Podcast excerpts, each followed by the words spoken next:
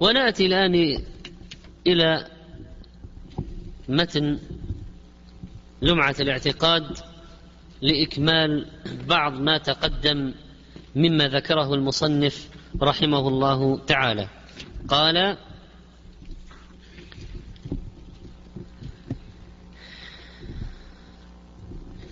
قال الإمام أبو قال الإمام أبو عبد الله أحمد بن محمد بن حنبل رضي الله عنه في قول النبي صلى الله عليه وسلم إن الله ينزل إلى سماء الدنيا وإن الله يرى في القيامة وما أشبه هذه الأحاديث نؤمن بها ونصدق بها ولا كيف ولا معنى وتقدم ما المقصود بهذا لا كيف معلوم بالنسبة لنا. وأما المعنى فإنه معلوم بالنسبة لنا ولكن لا نرد شيئا منها ونعلم أن ما جاء به الرسول حق ولا نرد على رسول الله صلى الله عليه وسلم ولا نصف الله بأكثر مما وصف به نفسه بلا حد ولا غاية ليس كمثله شيء وهو السميع البصير. قلنا هناك انتقادات يسيرة في بعض الكلمات كقوله ولا معنى وكقوله في العبارة التي قبلها. قال ونقول كما قال ونصفه بما وصف به نفسه لا نتعدى ذلك ولا يبلغه وصف الواصفين. نؤمن بالقرآن كله محكمه ومتشابهه ولا نزيل عنه صفة من صفاته لشناعة شنعت ولا نتعدى القرآن والحديث ولا نعلم كيف كنه ذلك إلا بتصديق الرسول صلى الله عليه وسلم وتثبيت القرآن وتثبيت القرآن. وسبق أن ذكرنا بلا كيف يعني بلا كيف معلوم بالنسبة لنا وإلا فإن الكيف موجود. هناك كيف لكن نحن لا نعلمه ولا ندركه.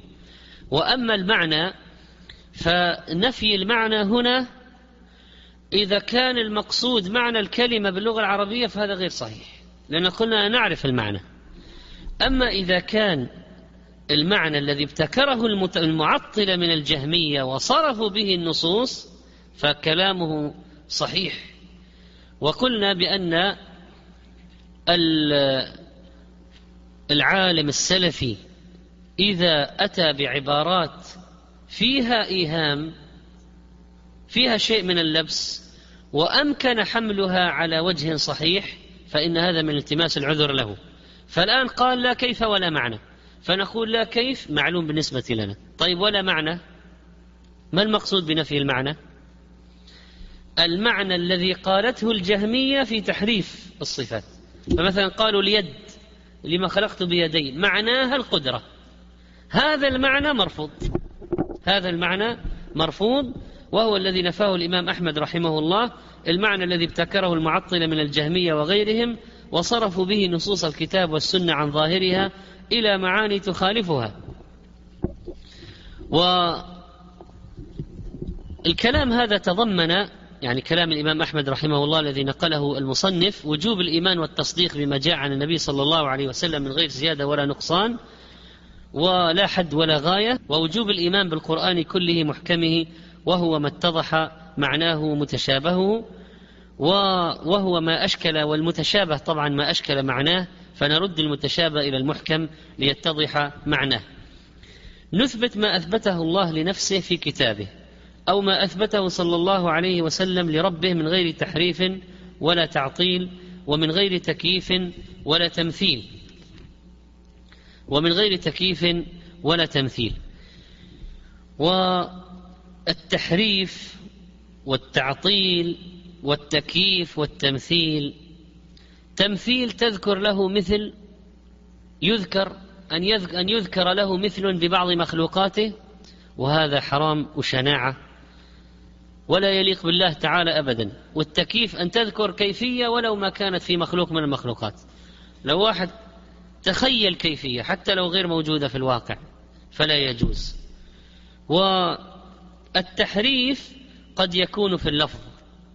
كان واحد على آية قال عذاب عذابي أصيب به من أشاء. قال عذابي أصيب به من أساء. نقول تحريف ولو كان المعنى صحيح لكن تحريف. عرفت الآية. واليهود قالوا لما قيل لهم قولوا حطة قالوا حنطة. حبة في شعيرة. استهزاء استهزاء بأوامر الله. طيب قد يكون التحريف في اللفظ وقد يكون التحريف في المعنى. فمن التحريف في المعنى لما خلقت بيدي يعني بقدرتي وبنعمتي كما قال هؤلاء الجهمية. فهذا تحريف. والتعطيل يأتي إلى أمر من أمور العقيدة ثبت بدليل فيعطل الدليل عن هذا الشيء من العقيدة. فيأتي إلى قول وجوه يومئذ ناظرة إلى ربها ناظرة فيقول منتظرة. فهذا أيضا من التحريف وهو محرم وهو محرم. والجهمية عطلوا الله تعالى الذات عن الصفات عطلوها. قالوا بلا سمع بلا بصر بلا كذا عطلوها. وصفات الله تعالى توقيفية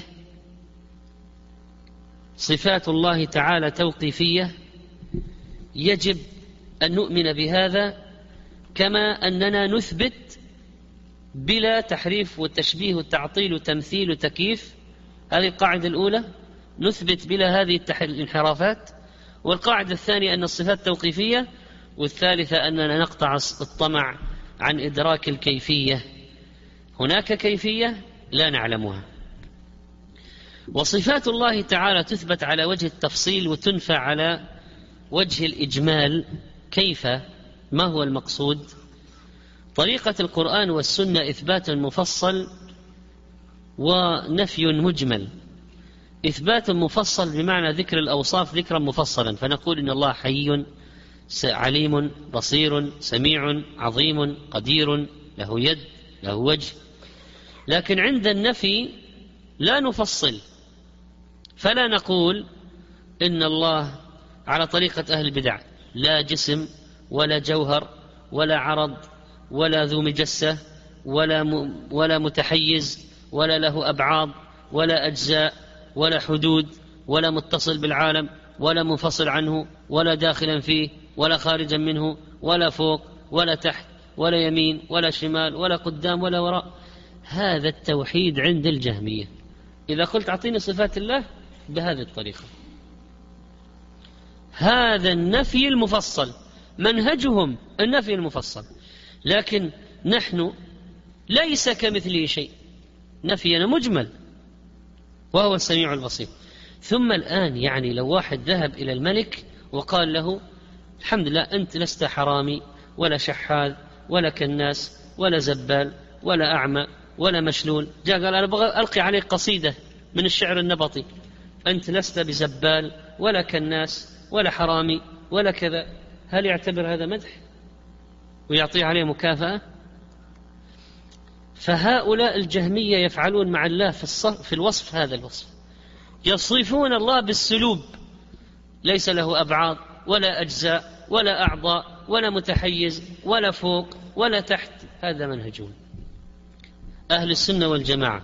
إثبات مفصل ونفي مجمل. وهذه طريقة القرآن ليس كمثل شيء. طيب لو واحد قال هناك نفي مفصل في القرآن في بعض الأشياء كنفي الولد لم يتخذ صاحبة ولا ولدا لا تأخذه سنة ولا نوم ولا يظلم ربك أحدا. فنقول هذا النفي المفصل هذا النفي جاء لسبب. و ولو عددته لوجدته محصورا قليلا. محصورا قليلا. ويأتي لسبب. يأتي لسبب. لا يأتي مستقلا. لا يأتي مستقلا. يأتي لسبب. كالرد مثلا على دعاوى النصارى. في معرض الرد على دعاوى النصارى نفى الصاحب والولد. لكن لما تأتي تقرر العقيدة ابتداء لا تصف بالسلوب ولا تنفي نفيا مفصلا. ولا تنفي نفيا مفصلا. وهكذا. وكل اسم ثبت لله فهو متضمن لصفة من غير عكس. فنقول الرحمن يتضمن صفة إيش؟ الرحمة. لكن ما تأتي إلى صفة وتأخذ منها اسم. ودلالة الكتاب والسنة على ثبوت الصفة إما بالتصريح بها أو أن يتضمن الاسم لها أو التصريح بفعل أو وصف يدل عليها. والكلام في الصفات كالكلام في الذات. فإذا قلت ذاته ليست كذوات المخلوقين نقول ويده ليست كيد المخلوقين. والقول في البعض في بعض الصفات كالقول في البعض الآخر.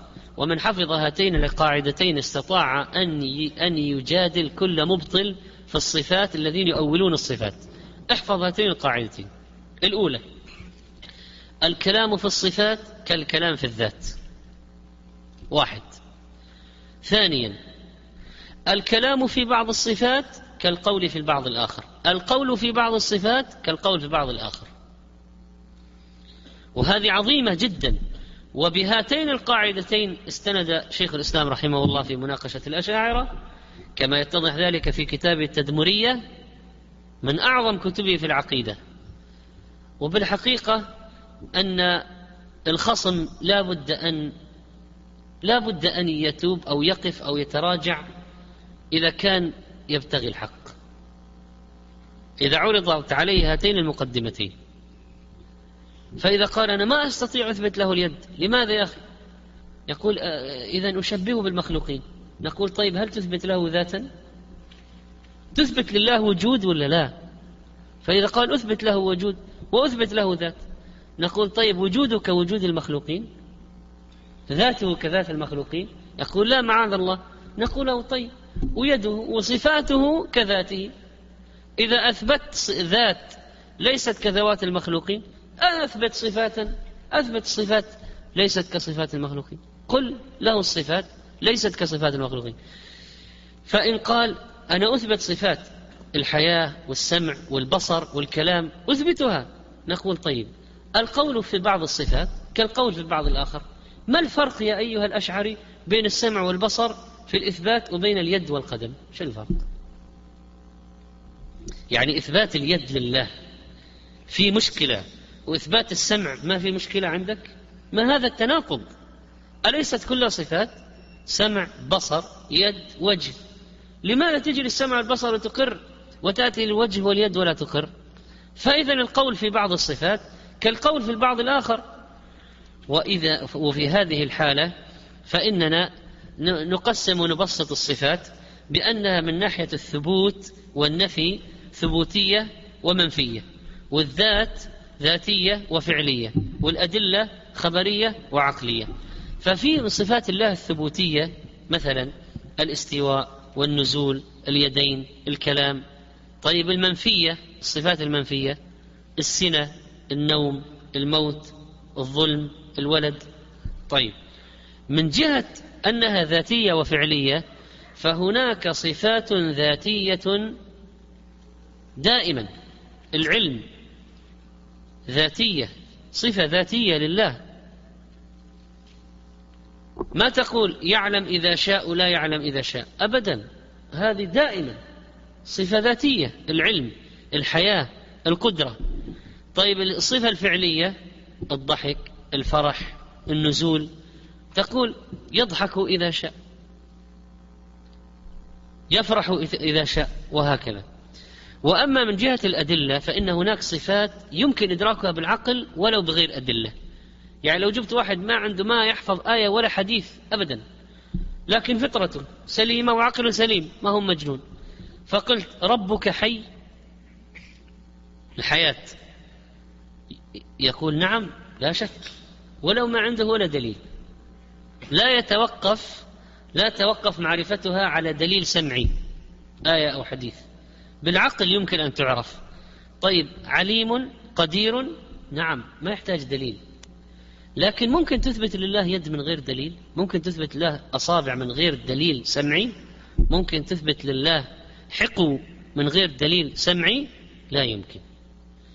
فهذه الصفات الخبرية الوجه اليدين الفرح الضحك متوقف إثباتها على الدليل الوارد الصحيح فيها. ونحن في إثباتنا للصفات نتعرض لثلاثة أمور إثبات اللفظ وإثبات المعنى وإثبات الكيفية. نثبت اللفظ أم لا؟ نثبته. نثبت المعنى أم لا؟ نثبته. نثبت الكيفية نعم لكن نقول لا علم لنا بها ولا نعرف كيف هي.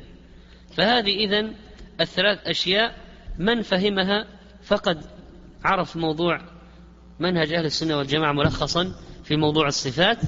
قال الإمام أبو عبد الله محمد بن إدريس الشافعي رضي الله عنه آمنت بالله وبما جاء عن الله على مراد الله وآمنت برسول الله وبما جاء عن رسول الله على مراد رسول الله صلى الله عليه وسلم.